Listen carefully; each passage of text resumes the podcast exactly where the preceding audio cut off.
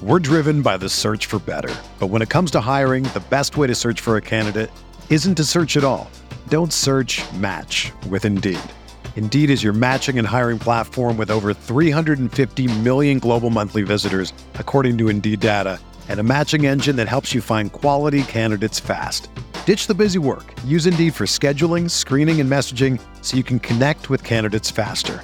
Leveraging over 140 million qualifications and preferences every day, Indeed's matching engine is constantly learning from your preferences, so the more you use Indeed, the better it gets. Join more than 3.5 million businesses worldwide that use Indeed to hire great talent fast. And listeners of this show will get a $75 sponsored job credit to get your jobs more visibility at Indeed.com slash BlueWire. Just go to Indeed.com slash BlueWire right now and support our show by saying that you heard about Indeed on this podcast. That's Indeed.com slash BlueWire. Terms and conditions apply. Need to hire? You need Indeed.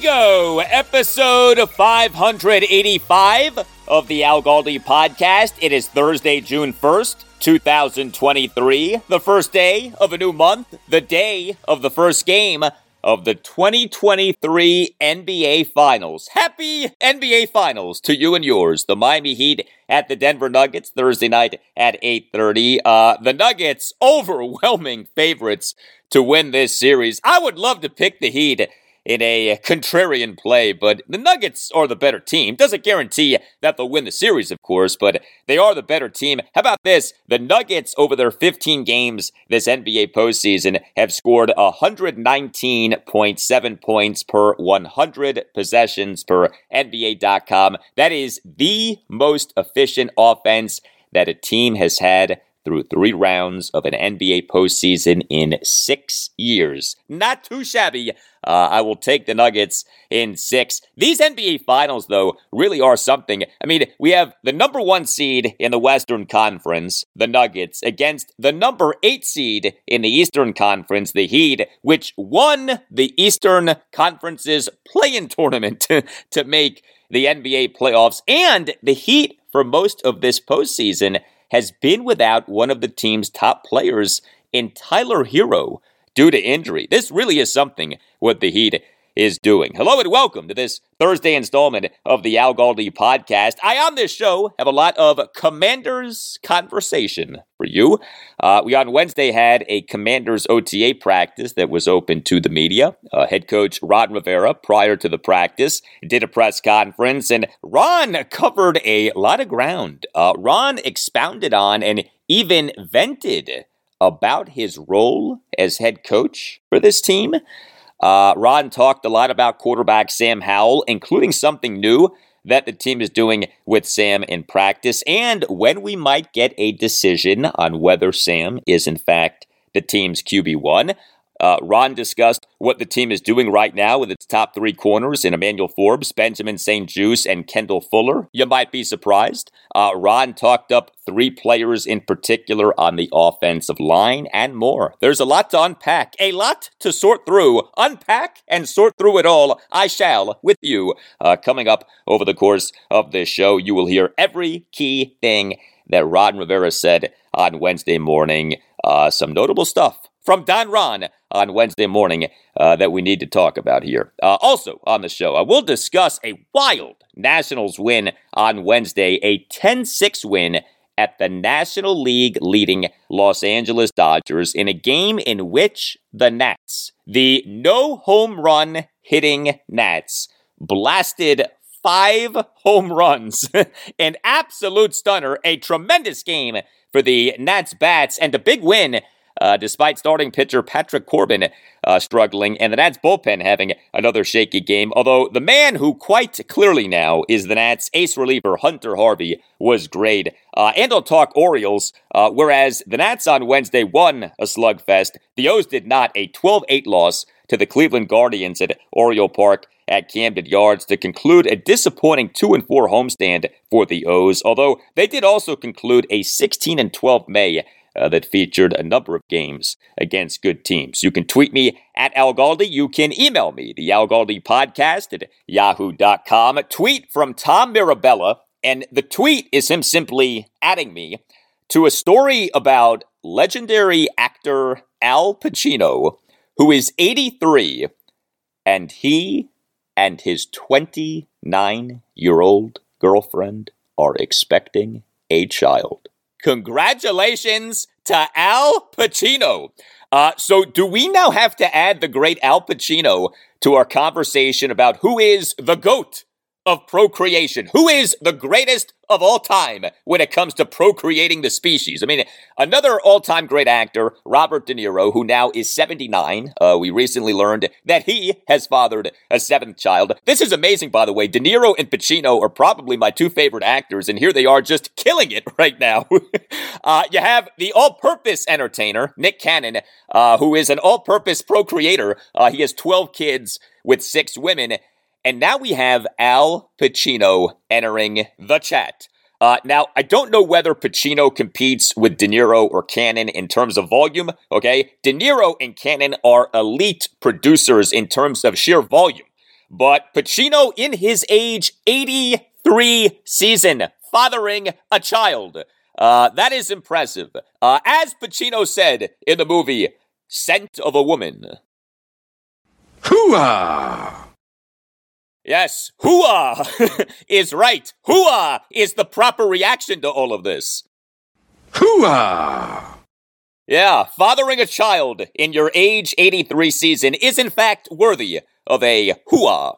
Uh, email from Ben on a potential name change for the team, currently known as the Commanders. Writes Ben, Al, it has been refreshing to hear so much chatter about the Commanders brand, so much so that you now seem to be receiving unsolicited brand pitches from your very own listeners. In that vein, I'd like to offer not a pitch, but a shift in thinking that hopefully summarizes why the commander's name has fallen so short and what we can do about this.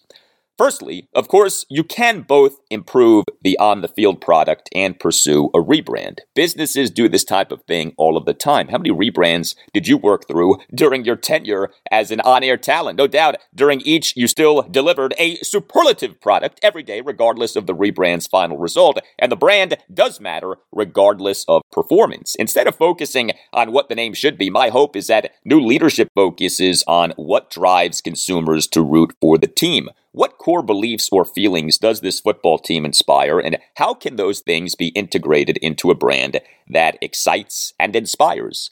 From what I feel, know, and hear, tradition is important. Great. We now have one tent post for the new brand, uh, and regardless of the social and political issues that surrounded Redskins, the name did carry a sense of defiance. It suggested prideful resistance against the status quo, emerging victorious against overwhelming forces and odds. See Raiders, perhaps.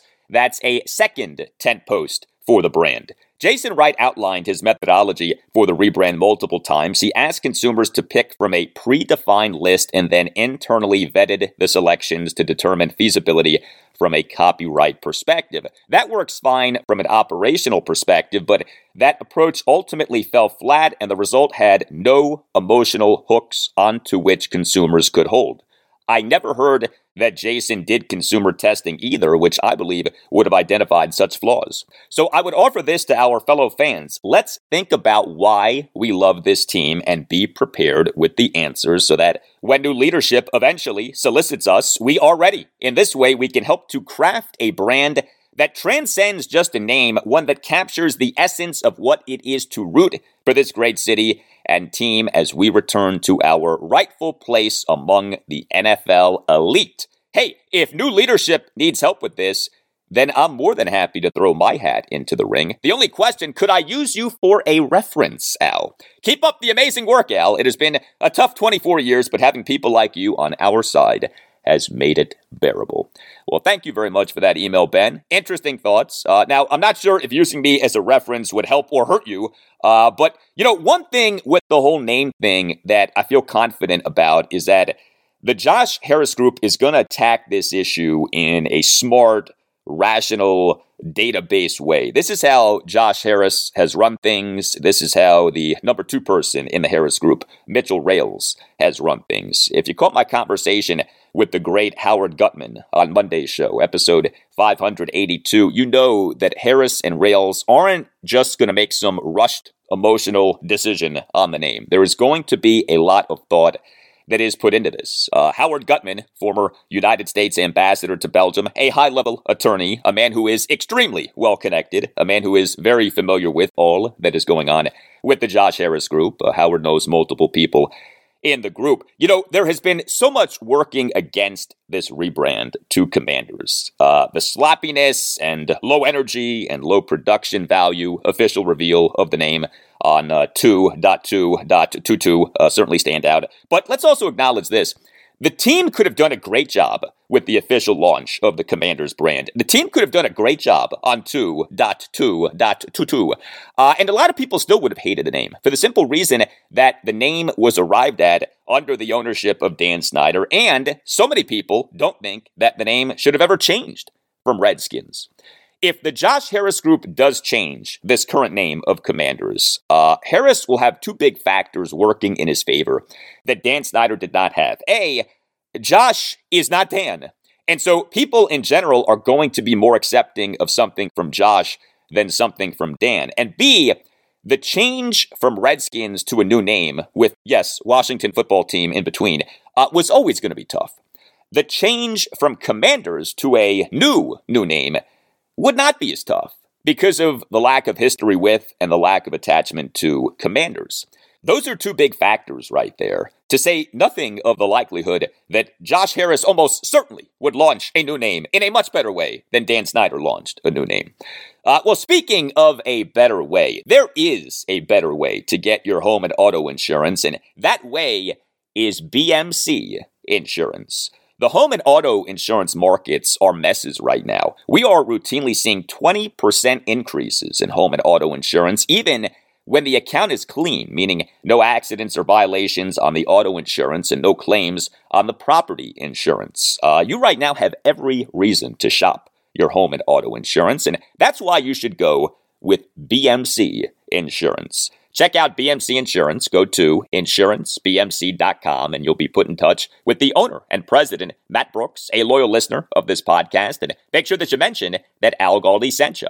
BMC Insurance. It offers home insurance, auto insurance, and also small business insurance in Maryland, Virginia, Washington, D.C., and North Carolina.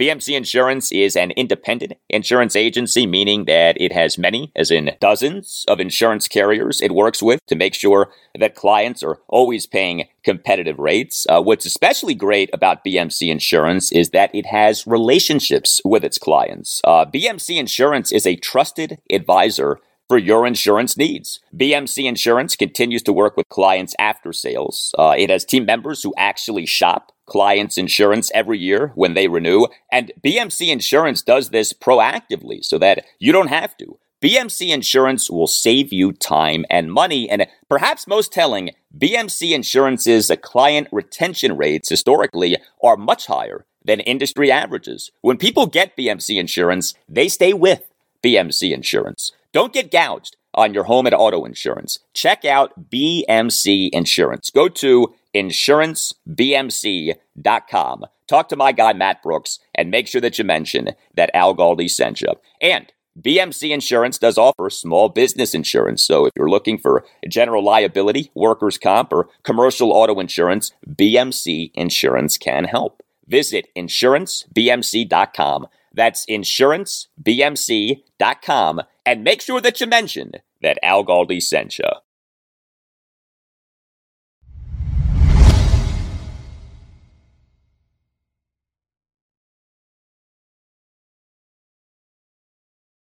So we on Wednesday had the fifth of the Commanders' seven OTA practices this offseason. Uh, we last week had the first three OTA practices, May 23rd through the 25th. Uh, we this week are having the next three OTA practices, Tuesday through Thursday, May 30th through June 1st. And then the final OTA practice will be on Tuesday, June 13th. In between these first six OTA practices and that seventh and final OTA practice will be the mandatory minicamp, which is next week, uh, will take place Tuesday, June 6th through Thursday, June 8th. Attendance at that mandatory minicamp is, yes, mandatory, uh, but attendance at these OTA practices is, wait for it, voluntary. And absent from the commander's OTA practices this week are the three notable absentees from last week edge defenders Chase Young and Montez Sweat and left tackle Charles Leno Jr. Now, only one OTA practice last week and one OTA practice this week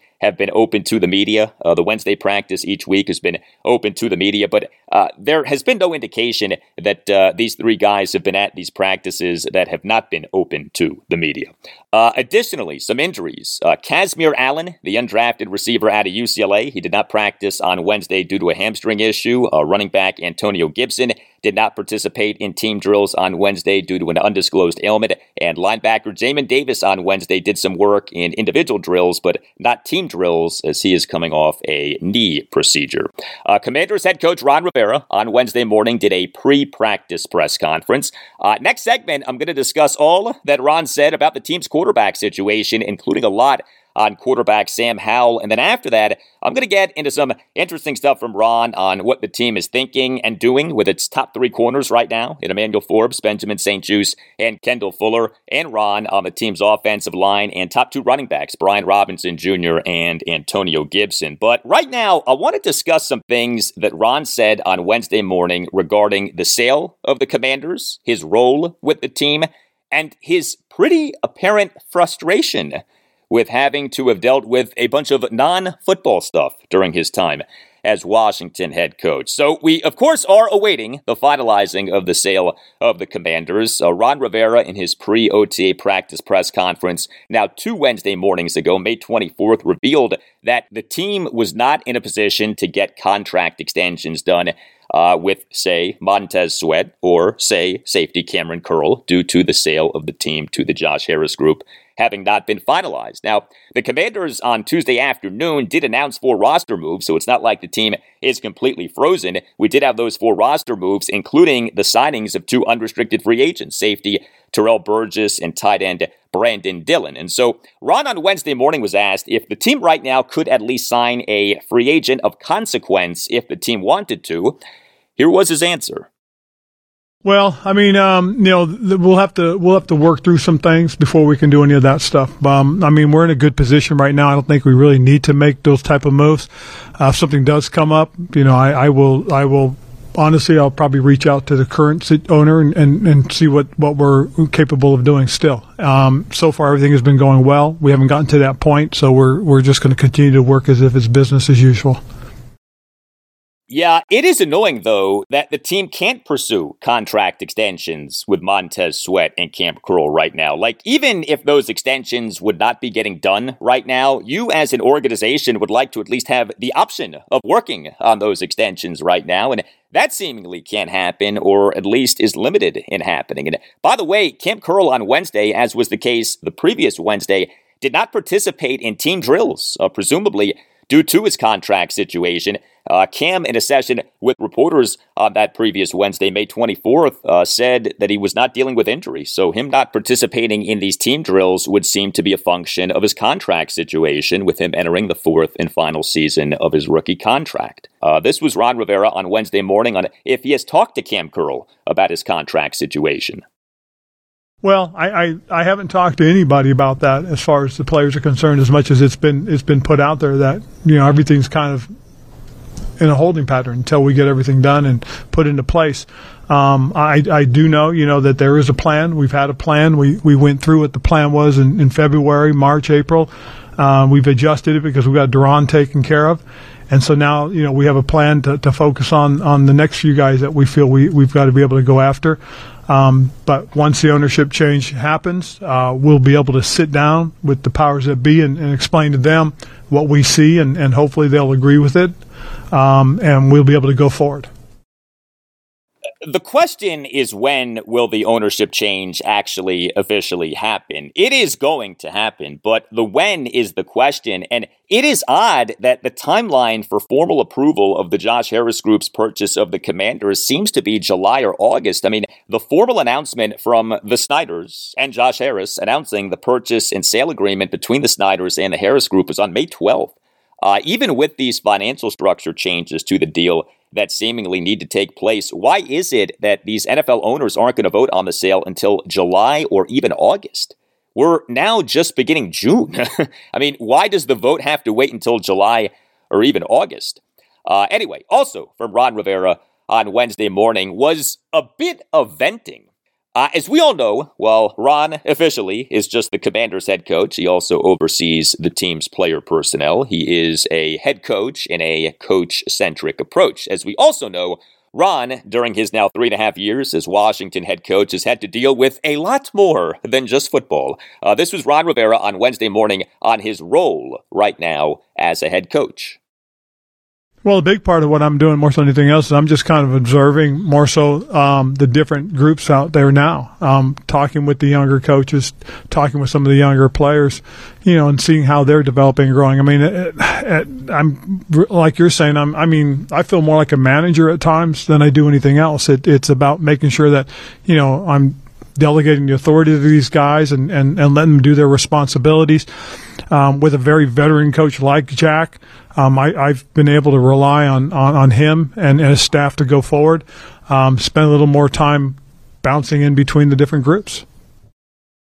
So Ron Rivera on Wednesday morning, quote, I feel more like a manager at times than I do anything else, end quote. Now, Ron has been known as a delegator, and the circumstance right now with his top two assistant coaches is such to where they have a lot of responsibility. Uh, Jack Del Rio is entering his fourth season as Washington defensive coordinator. He has twice been an NFL head coach, and he, during the 2020 season, essentially was Washington's acting head coach. Well, Ron was dealing with cancer. Uh, Eric Bieniemy, he is the team's new assistant head coach slash offensive coordinator, and as Ron has explained, uh, Eric is having a lot of say in how the Commanders are doing things this offseason. So Ron Rivera being more of a manager isn't shocking, but as this press conference on Wednesday morning went on, Ron seemed to delve into talking about having had to deal with a whole lot of non football stuff during his time as Washington head coach, especially with this ongoing sale. Take a listen to this. Ron Rivera on Wednesday morning on what he thinks about being more of a manager. And then you'll hear a follow up exchange with Commanders insider Sam Fortier of the Washington Post. Um, it's frustrating because you know some some of the things I have to manage and work around, I, I kind of step back and, and have to deal with things that, that aren't necessarily football related, um, and and it does take from the time uh, take away from the time. Uh, you know, and, and, that's kind of one of the things that, that I'm looking forward to is, you know, getting into a situation now where it's more focusing on managing what's going on with the team specifically. Meetings, practice, on the field, uh, in the facility, and, and, and hopefully be able to stay just there. Is this the most you've delegated in your career, and, and yes. what sort of adjustment has that taken for you personally? Well, just getting used to looking at personnel reports. you know, um, and and that's you know that's that's one thing's a little bit more different. okay, I'm not sure what Ron Rivera was talking about with the personnel reports, but Ron got asked about being more of a manager and then went right to saying, quote, it's frustrating because some of the things I have to manage and work around, I kind of step back and have to deal with things that aren't necessarily football related it does take away from the time. And that's kind of one of the things that I'm looking forward to is getting into a situation now where it's more focusing on managing what's going on with the team specifically, meetings, practice on the field, in the facility, and hopefully be able to stay just there. End quote. Ron wasn't really asked about this, but he certainly seemed to want to vent about this. Uh, that stood out to me. I mean, look, Criticism of the job that Ron Rivera has done as Washington head coach is totally fair. He, over three seasons as the team's head coach, has yet to have a winning regular season. The team has faltered down the stretch of each of the last two regular seasons. Washington in weeks 14 through 17 of each of the last two seasons is a combined 0 and 7. But it also is true that Ron, since being named the team's head coach on New Year's Day 2020, has had to deal with so much non football stuff in the way of the sale of the team and controversy and scandal and investigations and cancer. And look, Ron has been paid tens of billions of dollars. I'm certainly not saying that you need to be shedding any tears for Ron Rivera. But boy, I don't know that any head coaching tenure in NFL history has been filled with as much non football stuff as Ron's tenure with Washington has been filled with non football stuff. And he pretty clearly is done with having to deal with that non football stuff.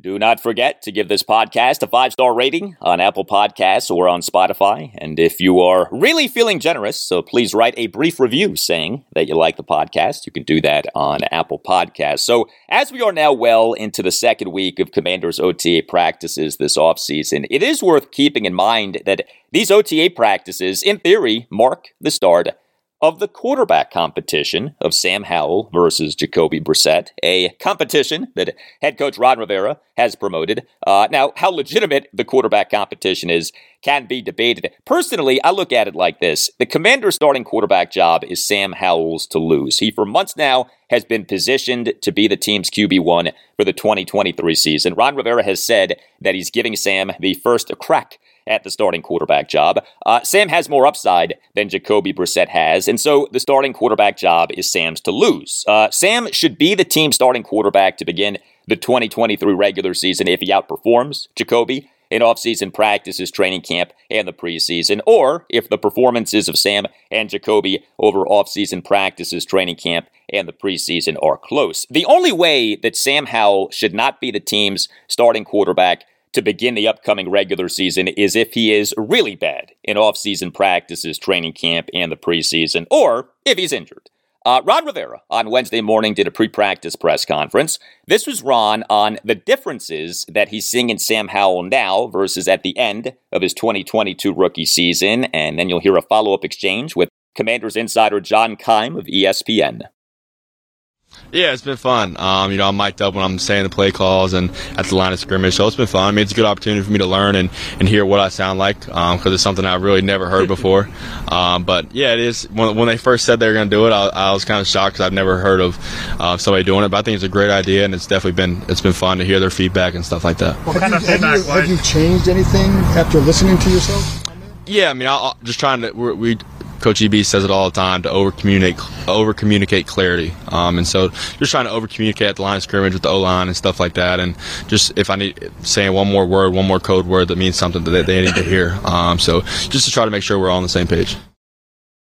So there were mixed reviews of Sam Howell's performance in practice on Wednesday. I am not going to spend much time evaluating an OTA practice. No pads, no tackling. Uh, the key for Sam right now is to be getting better and more comfortable with the offense. The jump that Sam Howell is trying to make here is unique when you think about it. I mean, he's attempting to go from a fifth round rookie who was the team's QB3 and was in what was labeled a developmental season to now potentially being the team's QB1 for the following season. Uh, this was Ron Rivera on Wednesday morning on this jump that Sam is trying to make. Well, I think more so than anything else is is is he is what he is, and I think he's a very consistent quarterback. I think he's a good decision maker, and I think he throws a good ball. I think it's really just about you know, understanding what is expected. And that'll be stuff that we will talk to Sam about it. You know, more so anything else, you look at a guy and you say, what do you need from that position? Well, from my perspective, you need a position where a guy first and foremost can manage a game and understand how the tempo of the game is going, um, and realize, recognize when he has to make a play to, to help us, uh, win a football game or when he can take control of a game and slow the tempo down or speed the tempo. I mean, those are things that, you know, you, you hope quarterbacks get, and and I think he does have that. I really do. I, I think he understands that. Um, I, I, think the big part for him, more so than anything else, is just going to continue to be getting reps and reps and reps. As much work as we can get him and Jacoby in this system, I think the better off we will be as an offensive unit.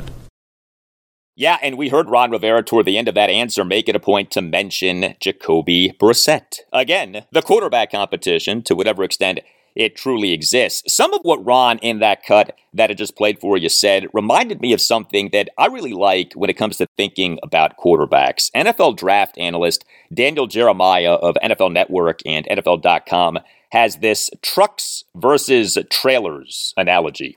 Uh, quarterbacks who are trucks can carry teams, while quarterbacks who are trailers are highly dependent on everything around those quarterbacks. Are you a truck or are you a trailer? Uh, we need to first find out if Sam Howell can at least be a trailer, but is it possible that he could be a truck? Is it possible? Is it plausible? Is it conceivable that Sam Howell could be a carry a team type quarterback, or at least a major playmaking quarterback?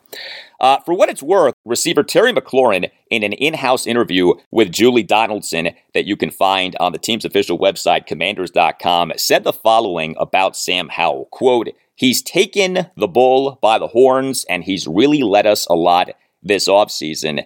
End quote. Uh, we know that quarterback leadership matters a lot to Ron Rivera. As you probably remember, uh, Ron in the 2020 offseason talked about quarterback leadership repeatedly in talking about Dwayne Haskins. Here was Ron on Wednesday morning on where Sam Howell is at as a leader. You know, again, you saw it in the Dallas game, you know, coming to the sideline, communicating with the guys around him. Uh, and you see the same thing, in, in, even though it's practice, you know, communicating with, with the guys on, you know, around him. Um, you see the extra things that, that, that, you know, he's supposed to do in terms of setting the example. All the quarterbacks do that. They do the little things, little details. They do them really well. Um, you see him taking responsibility for something that happens out there, so something you know goes goes awry. You know, he steps up right away and tries to get it corrected. And if it's his fault, he'll let everybody know. Um, you see him go over and talk to guys, so you know there's there's a communication element that's important. That you know that they're all on the same page. Now, while we're talking leadership and attitude and intangibles, uh, Jacoby Brissett certainly does not seem to be lacking in any of those things. People rave about Jacoby Brissett as a person, and as I've talked about on this podcast, uh, Jacoby is coming off an impressive season. Uh, Jacoby Brissett in the 2022 regular season made 11 starts for the Cleveland Browns. So he was their starting quarterback during quarterback Deshaun Watson's 11 game suspension. And Jacoby Brissett did quite well over those 11 games. He, for the 2022 regular season, finished number eight among all qualified NFL quarterbacks in ESPN's total QBR, finished number seven among all qualified NFL quarterbacks in Football Outsiders DVOA metric, and had an overall grade for Pro Football Focus of 82.6. PFF grades are on a scale of 0 to 100. He's not some great quarterback, but he is a capable quarterback. And as backup quarterbacks go, he's one of the best in the NFL. The Commanders in March signing Jacoby Brissett as an unrestricted free agent to a one year, $8 million contract was a potential steal. Now, big picture, what may well be best for our football team uh, would be to sink or swim with Sam Howell. And if the team swims with Sam, great. But if the team sinks with Sam, then just bottom out with Sam in order to get a top five pick in the 2024 NFL draft, as opposed to having Jacoby Brissett take over and uh, maybe lead the team to a few wins that don't get the team into the playoffs, but do harm the team's draft position. The middle is a road to nowhere. Uh, anyway, this was Ron Rivera on Wednesday morning on Jacoby Brissett. Well, one things you notice really is just his his his his ball placement. I mean, he always seems to put the ball in a good position for the receiver. You know, he understands leverages, so he's throwing away from where the defenders are. Um, and you also see him again working with the younger guys. You know, talking to them, and not just the quarterbacks, but the positional guys, talking to the young receivers about you know how to run around, how to turn and come back to the ball, stuff like that. I mean, that, that that's something that a veteran guy does, and like I said, he's he's he's doing a really nice job. I love the way he handles it. The quarterback instability for Washington is well documented. Uh, the team has started at least three different quarterbacks in each of the last five regular seasons 2018, Alex Smith, Colt McCoy, Mark Sanchez, and Josh Johnson. 2019, Case Keenum, Colt McCoy, and Dwayne Haskins. 2020, Dwayne Haskins, Kyle Allen, Alex Smith, and then Taylor Heinicke in the playoffs. Uh, 2021, Ryan Fitzpatrick, Taylor Heinicke, and Garrett Gilbert. 2022, Carson Wentz, Taylor Heinicke, and Sam Howell. Washington has started at least three different quarterbacks in each of the last five regular seasons. That is amazing when you think about it. Uh, Ron Rivera on Wednesday morning on how much more stable Washington is now at quarterback as compared to Ron's first three seasons as Washington head coach. Well, I feel it's pretty stable. I mean, you know, we, we, we, we like the guys that we have. Um, we got four guys, young guys. Uh, three of them are really young, and then you've got a guy like Jacoby, who's who's who's a veteran who's had some success, who can help you know help us with the development of, of all those guys. Uh, and we'll see. But you know, it's one of those things, and and and this is a quarterback-driven league and that's that. That is what the difference is. Is that um, teams that are having a, a, you know consistent success right now are guys that have consistent quarterbacks, and that's what we've been trying to do. We've been trying to find that quarterback situation. Um, the guy that can step in and, and, and really take charge and, and hopefully be around for you know seven, eight, nine years. I mean, I was very fortunate in one you know my previous stop that you know we had a guy healthy and, and, and playing well for seven seasons, and, and it and it shows. And if, if you can get a guy that can stay healthy and, and be productive and, and understand what the role is and what the expectations are, you know, to to the earlier question, uh, I, I think you can be successful. You really can. And so we, we are, yeah, I'm, I'm putting a lot on you know that position here right now, but I I really feel confident and comfortable in the guys we have. Well, it may be that Ron Rivera really truly feels that way, but of course he has to say what he just said regardless. Uh, nobody knows what to expect from Sam Howell. You can have hope, I certainly do. Uh, you can have optimism, I certainly do, but bottom line, there is zero certainty here. Uh, as for Sam Howell versus Jacoby Brissett, Ron Rivera on Wednesday morning on when he feels that he'll make a determination on whether Sam is the team's QB1. Well, as we get into training camp, I mean, you know, what I'm really looking forward to is, is you know, playing the games. But I'm, I'm looking forward to the the the the, the, the Baltimore week because there's going to be a lot of work done that that week for us. Obviously, going up there and being able to practice against Coach Harbaugh and his team, I think it'd be a really good thing because there's a team that's been a um, uh, a stalwart of, of of consistency. You know, and, and again, it's been built around their quarterback he's done a great job for them. You know, they got him re-signed and, and re-upped and ready to roll. And, you know, they're going to change some things up there as well. But it's going to be a good example for us to look at as a football team. So I'm, I'm excited about that week.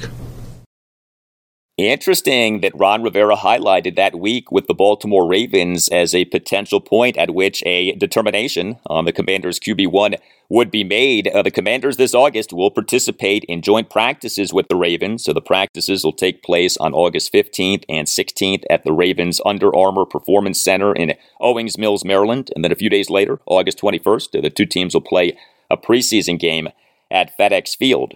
Uh, and then one more from Ron Rivera on the Commanders quarterback situation.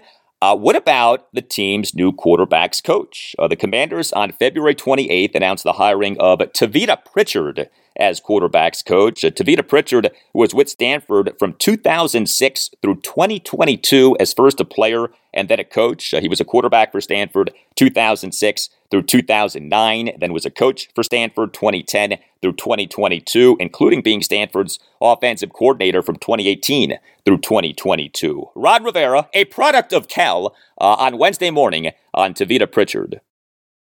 It's been interesting watching Tavita, and not just working with Sam, but working with all the quarterbacks. Um, you know, when when I first got the the list, you know, Eric's list of guys, um, I, I, knew who Tavita was. I didn't know him, so I called around, talked to some people, and it's and what was amazing is, you know, he's he's always been at Stanford, okay, which I struggle with, but I'm okay.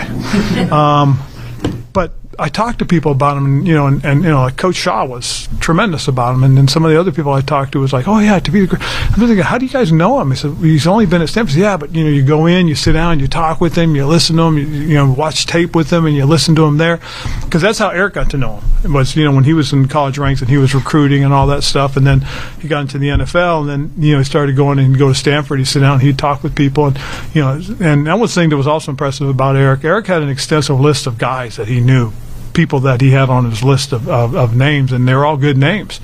But just kind of doing a little background on Tavita, who was impressive. Um, and then watching him and listening to him, you know, and every now and then when I do sit in, in, in, in on their uh, their staff meetings and listening to the way Eric handles it, but the way he talks to Tavita, the way he talks to the other coaches and their responses, you know, you you you you see you see exactly what Eric saw in him. You know, um, Bobby Engram's been tremendous. He really has. You know, he got an opportunity last year as a coordinator. Unfortunately, things you know went a little different in, in Wisconsin, and once they got it going, you know, you you you could see the development growth. So now watching Bobby with the with the receivers and listening to him and Eric and some of the other coaches talk, you, you see that there's some young guys that have really uh, got some good insight in, in as far as football is concerned. Yeah, so you heard Ron Rivera make mention of Bobby Engram. Uh, he, like Tavita Pritchard, a new position coach for the Commanders. The Commanders on March 9th announced the hiring of Bobby Engram as receivers coach. Uh, that would be the same Bobby Engram, who is a former NFL receiver, uh, had a lengthy playing career, was a star receiver at Penn State, uh, was taken by the Chicago Bears in the second round of the 1996 NFL draft, and he ended up playing in the NFL from 1996 through 2009, played for the Bears the Seattle Seahawks and the Kansas City Chiefs. Uh, Engram spent the 2022 season as Wisconsin's offensive coordinator and quarterbacks coach. His most prominent roles as an NFL coach have been with the Ravens. Uh, Engram was the Ravens receivers coach 2014 through 2018 and was the Ravens tight ends coach 2019 through 2021. Now, Ravens receivers from 2014 through 2018 didn't exactly kill it, although there were some good individual seasons in there. Steve Smith Sr. had a good 2014 season for the Ravens. Mike Wallace had a good 2016 season for the Ravens. But Ravens tight ends during Bobby Engram's time as Ravens tight ends coach did some really good things. Uh, the 2019 Ravens got significant production from three tight ends Mark Andrews, Hayden Hurst, and Nick Boyle. We're driven by the search for better. But when it comes to hiring, the best way to search for a candidate isn't to search at all. Don't search match with Indeed. Indeed is your matching and hiring platform with over 350 million global monthly visitors, according to Indeed data, and a matching engine that helps you find quality candidates fast. Ditch the busy work. Use Indeed for scheduling, screening, and messaging so you can connect with candidates faster. Leveraging over 140 million qualifications and preferences every day, Indeed's matching engine is constantly learning from your preferences, so the more you use Indeed, the better it gets. Join more than 3.5 million businesses worldwide that use Indeed to hire great talent fast. And listeners of this show will get a $75 sponsored job credit to get your jobs more visibility at Indeed.com slash BlueWire. Just go to Indeed.com slash BlueWire right now and support our show by saying that you heard about Indeed on this podcast. That's Indeed.com slash BlueWire. Terms and conditions apply. Need to hire? You need Indeed. This is the story of the one. As a maintenance engineer, he hears things differently. To the untrained ear, everything on his shop floor might sound fine, but he can hear gears grinding or a belt slipping. So he steps in to fix the problem at hand before it gets out of hand. And he knows Granger's got the right product he needs to get the job done, which is music to his ears. Call, clickgrainger.com, or just stop by. Granger, for the ones who get it done.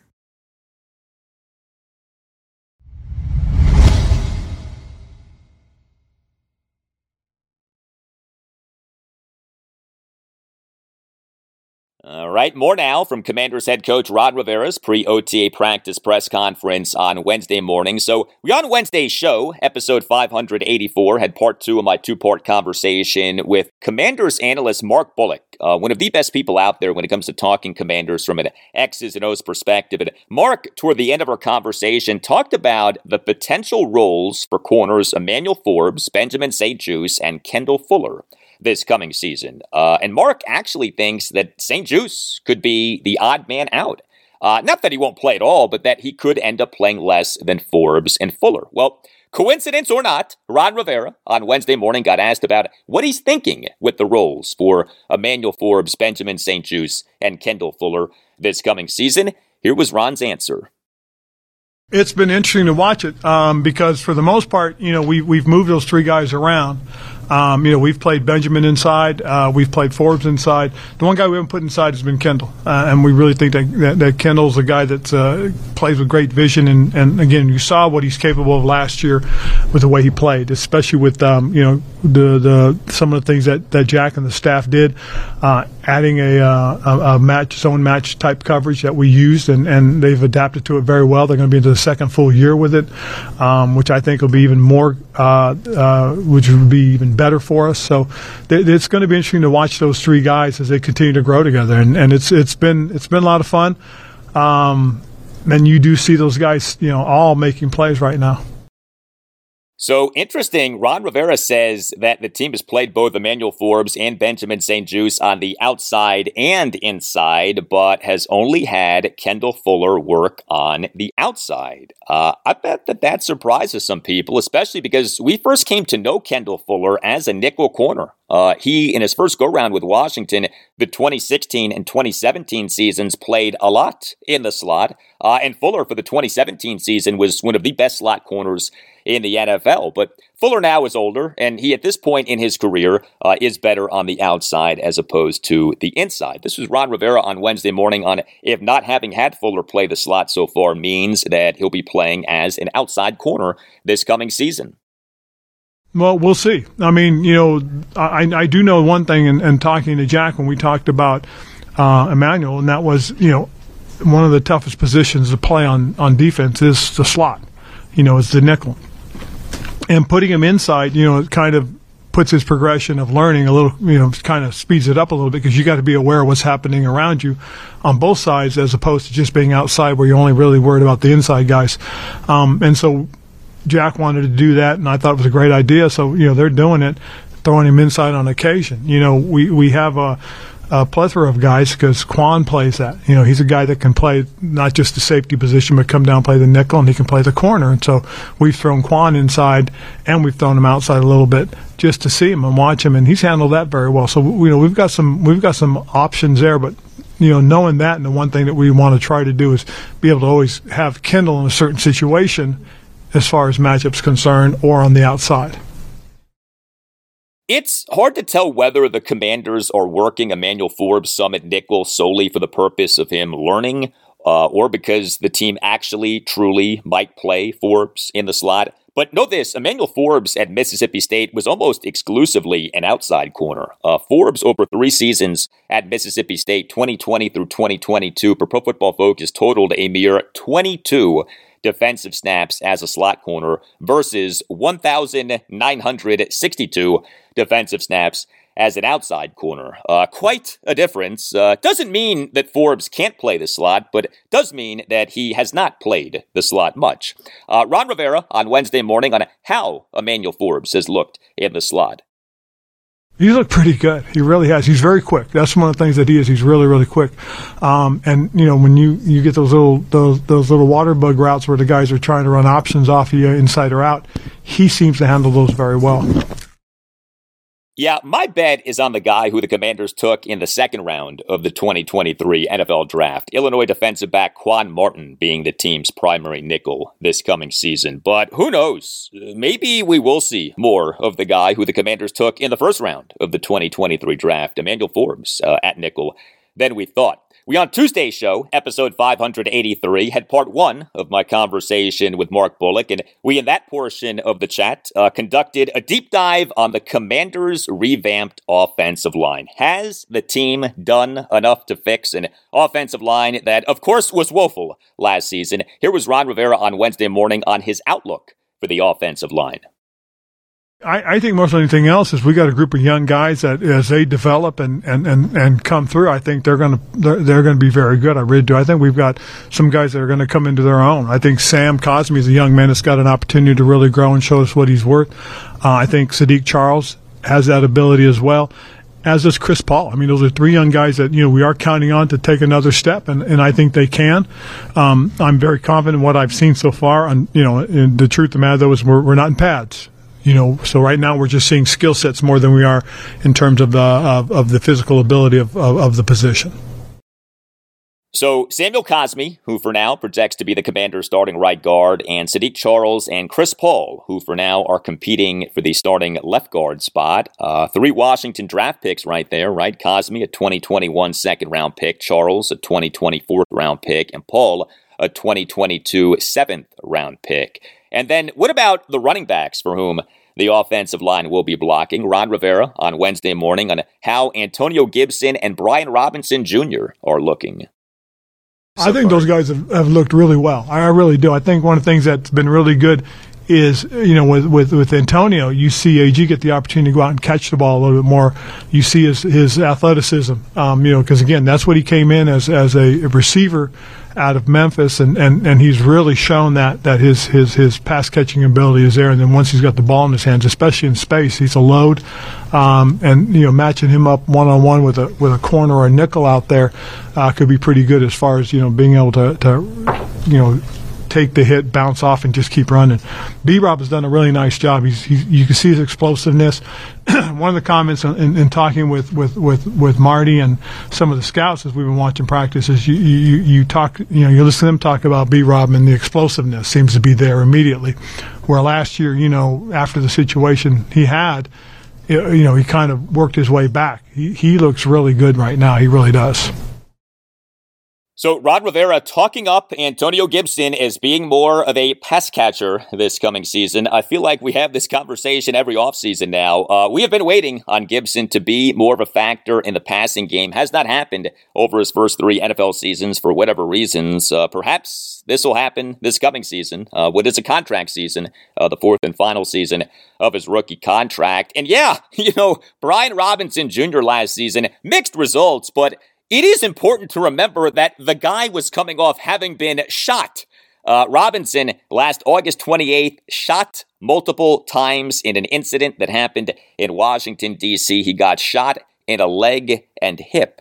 I mean, you think about that, right? Uh, it'll be nice to see what Brian Robinson Jr. can do in a season in which he is not coming off, you know, having been shot.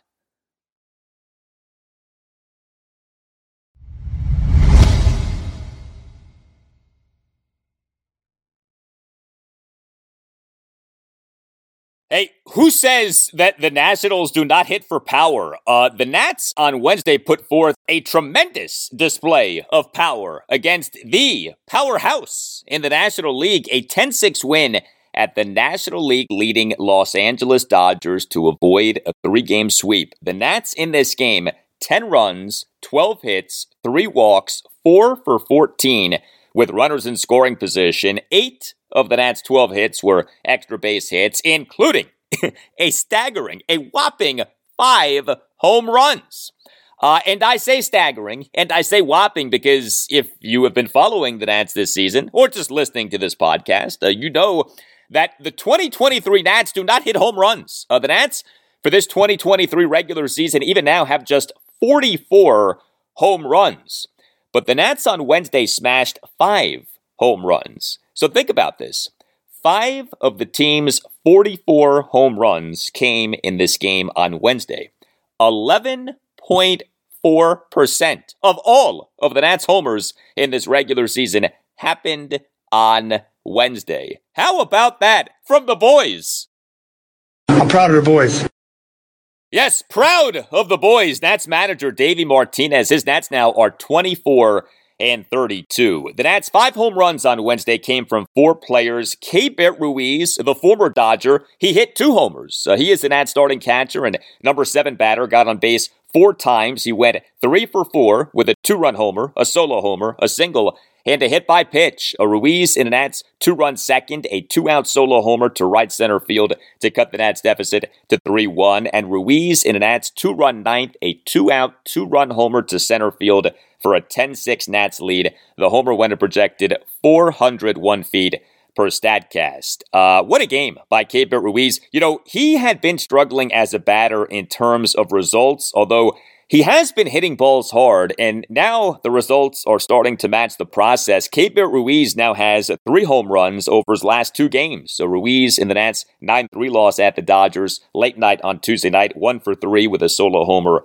and a walk. So Keibert Ruiz on Wednesday hit two home runs, but the biggest homer of the game for the Nats came from Luis Garcia. Garcia on Wednesday as the Nats starting second baseman and number two batter, two for five with a three run homer and a double. Uh, he did commit a fielding error in a Dodgers one run third, but Garcia in the Nats three run eighth, a tie breaking two out, three run homer to right field on an 0 2 pitch for an 8 5 Nats lead. Uh, also, Garcia in the top of the seventh had a first pitch leadoff double off the right field warning track. Uh, Luis Garcia had not done much since his big game this past Friday night, a 12 10 win at the Kansas City Royals. Garcia in that game, six for six with a two run double, another double, and four singles. But Garcia on Wednesday, very good. Uh, Jeimer Candelario on Wednesday, very good. He is the Nats starting third baseman and number five batter, got on base four times. He went two for three with a two run homer, an RBI single, two walks, and a stolen base. Uh, Candelario in the Nats two run fifth, a two out, two run homer to center field for a 5 4 Nats lead. Uh, that homer went a projected 405 feet per Statcast. Also, Candelario in the Nats one run third, a two out, full count RBI single to right field to tie the game at three. Uh, Jeimer Candelario has surpassed Lane Thomas for number one among all qualified Nats players in OPS for this regular season. Uh, Candelario is at 797. Thomas is at 796. It is telling that uh, no qualified Nat has an OPS above 800, uh, but still, Jeimer Candelario, number one for now. Uh, and then the Nats' other home run on Wednesday came from CJ Abrams. Uh, he is the Nats starting shortstop and number eight batter. Went just one for five, but the one was a solo homer. Uh, Abrams in the Nats' two run second, a two out solo homer to right field to cut the Nats deficit to 3 2. Five home runs by the Nats in this 10 6 win at the mighty Dodgers on Wednesday. Uh, props to Joey Meneses, too. He did not homer, but he is the Nats starting DH and number three batter. Went three for five with a double and two singles. Uh, the lone bummer for the Nats from an offensive perspective was Lane Thomas. Uh, he has the Nats starting right fielder and number one batter 0 for 5 with a strikeout, ending both his uh, 26 game on base streak and 15 game hitting streak. But still, excellent game for the Nats hitting, and they needed that offense because the Nats pitching for a third time in three games in this series left a lot to be desired. Uh, Patrick Corbin was the Nats starting pitcher on Wednesday. He allowed four runs, three earned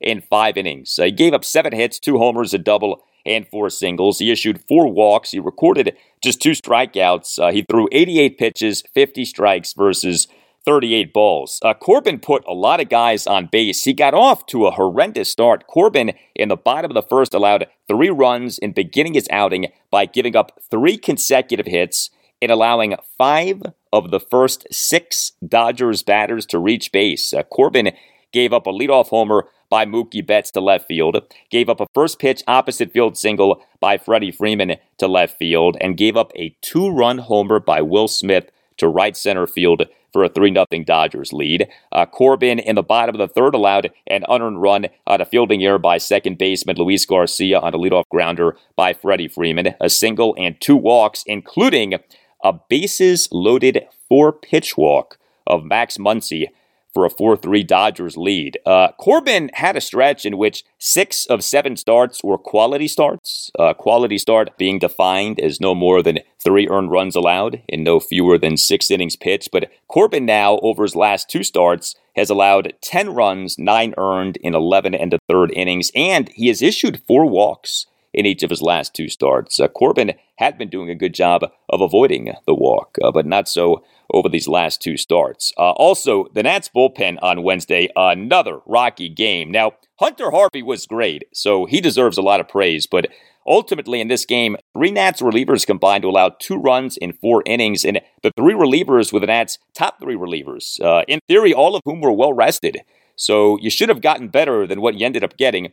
Uh, now, Carl Edwards Jr. did toss a scoreless bottom of the sixth, but he gave up a leadoff double and issued a two out intentional walk, and then issued a two out unintentional walk to load the bases. Although Edwards did then get a big strikeout. He struck out J.D. Martinez swinging on four pitches. Uh, Kyle Finnegan, though, had big time problems. Uh, he allowed two runs in one official inning of work. He, in the bottom of the seventh, allowed a run on a wet out full count walk of uh, the University of Virginia product, Chris Taylor, uh, with ball four being a pitch clock violation by Finnegan. That just cannot happen, and yet that did happen. Uh, and then Finnegan gave up a two-out RBI single by Miguel Rojas to center field to tie the game at five, despite Rojas having been down to the count at 1.12. And Finnegan in the bottom of the eighth, off the Nats having just taken an 8-5 lead, gave up a homer, gave up a first pitch leadoff homer, in fact.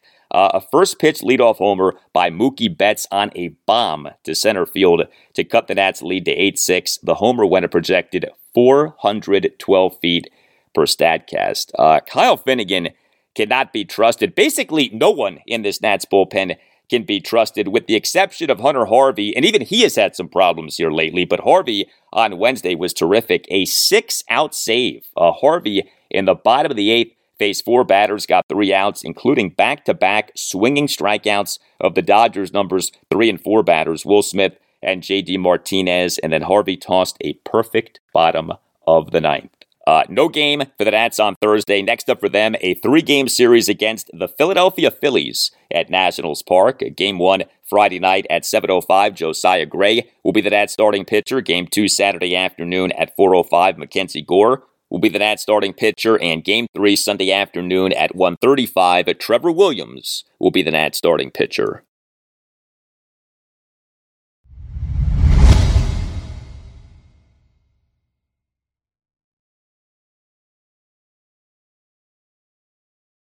Well, the Orioles now have lost consecutive series for the first time this season. Uh, the O's this past weekend lost two or three games against the American League West leading Texas Rangers at Oriole Park at Camden Yards. And the O's this week have lost two or three games to the Cleveland Guardians at Oriole Park at Camden Yards. Wednesday, a 12 8 loss to the Guardians. Uh, the Rangers are a good team.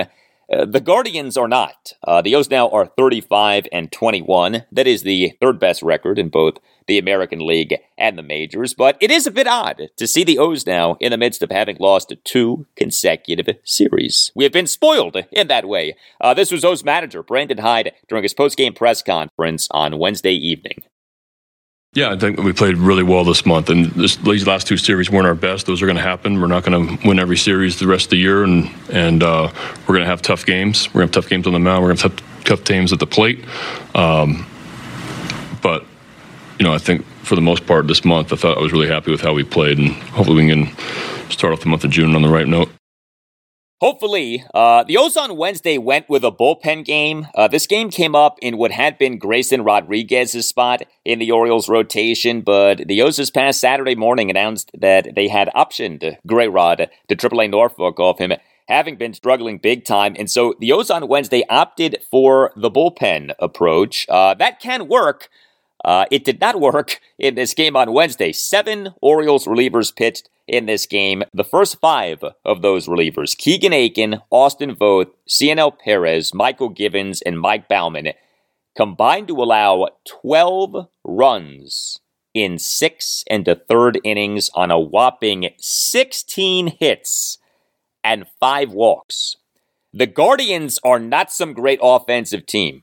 And yet, the first seven innings of this game were like batting practice for the Guardians against Orioles pitching. The Guardians scored two runs in the top of the third, three runs in the top of the fourth, and five runs in the top of the fifth.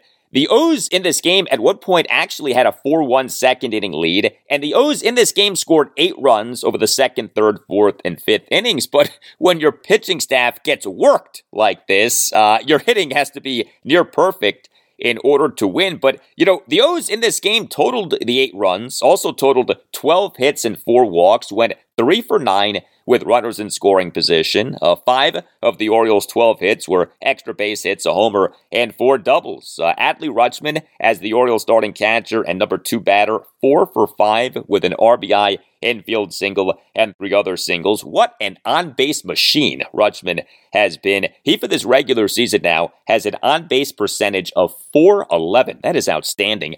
Uh, Anthony Santander, he had another home run. Uh, he is the Orioles' starting DH and number three batter, went one for five, but the one was a two run homer. Uh, Santander and an Orioles two run fourth, a two out, two run opposite field home run to left center field to give the O's a 7 6 lead. Uh, the homer winner projected 423 feet per StatCast. So Santander for the month of May ended up having the following slash line a batting average of 337, and on base percentage of 422, a slugging percentage of 634. Tremendous May for Anthony Santander. Also, Aaron Hicks made his Orioles debut. Uh, he was the Orioles starting center fielder and number six batter. He went two for two with two singles and a walk, but he left the game uh, due to calf cramping. Uh, remember, Hicks is on the O's because the Orioles' uh, usual starting center fielder, Cedric Mullins, is hurt, and now Hicks, in his Orioles debut, left the game due to calf cramping. Uh, the O's this past Tuesday afternoon signed Hicks as a free agent to a major league contract as the corresponding roster moved to putting Cedric Mullins on the 10 day injured list with a right groin strain. Uh, no game for the O's on Thursday. Next up for them is a three game series at the San Francisco Giants. Game one Friday night at 10:15. Dean Kremer will be the Orioles starting pitcher. Game two Saturday night at 10:05. Kyle Bradish will be the Orioles starting pitcher, and Game three Sunday afternoon at 4:05. Tyler Wells will be the Orioles starting pitcher.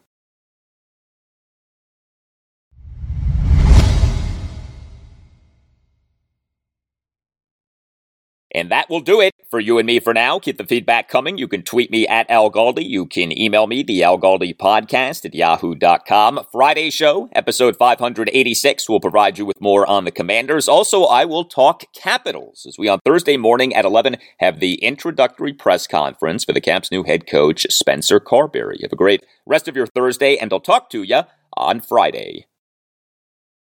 Hooah! Spring is in the air at Littleton Coin Company, and we want to help you brighten your collection. Visit us at littletoncoin.com all month long to enjoy 15% off your purchase. With a wide selection of coins, paper money, supplies, and more, Littleton Coin Company has something for every collector's taste. Use promo code SPRING at littletoncoin.com for 15% off your purchase all month long. Restrictions apply. Littleton Coin Company. Serving collectors since 1945.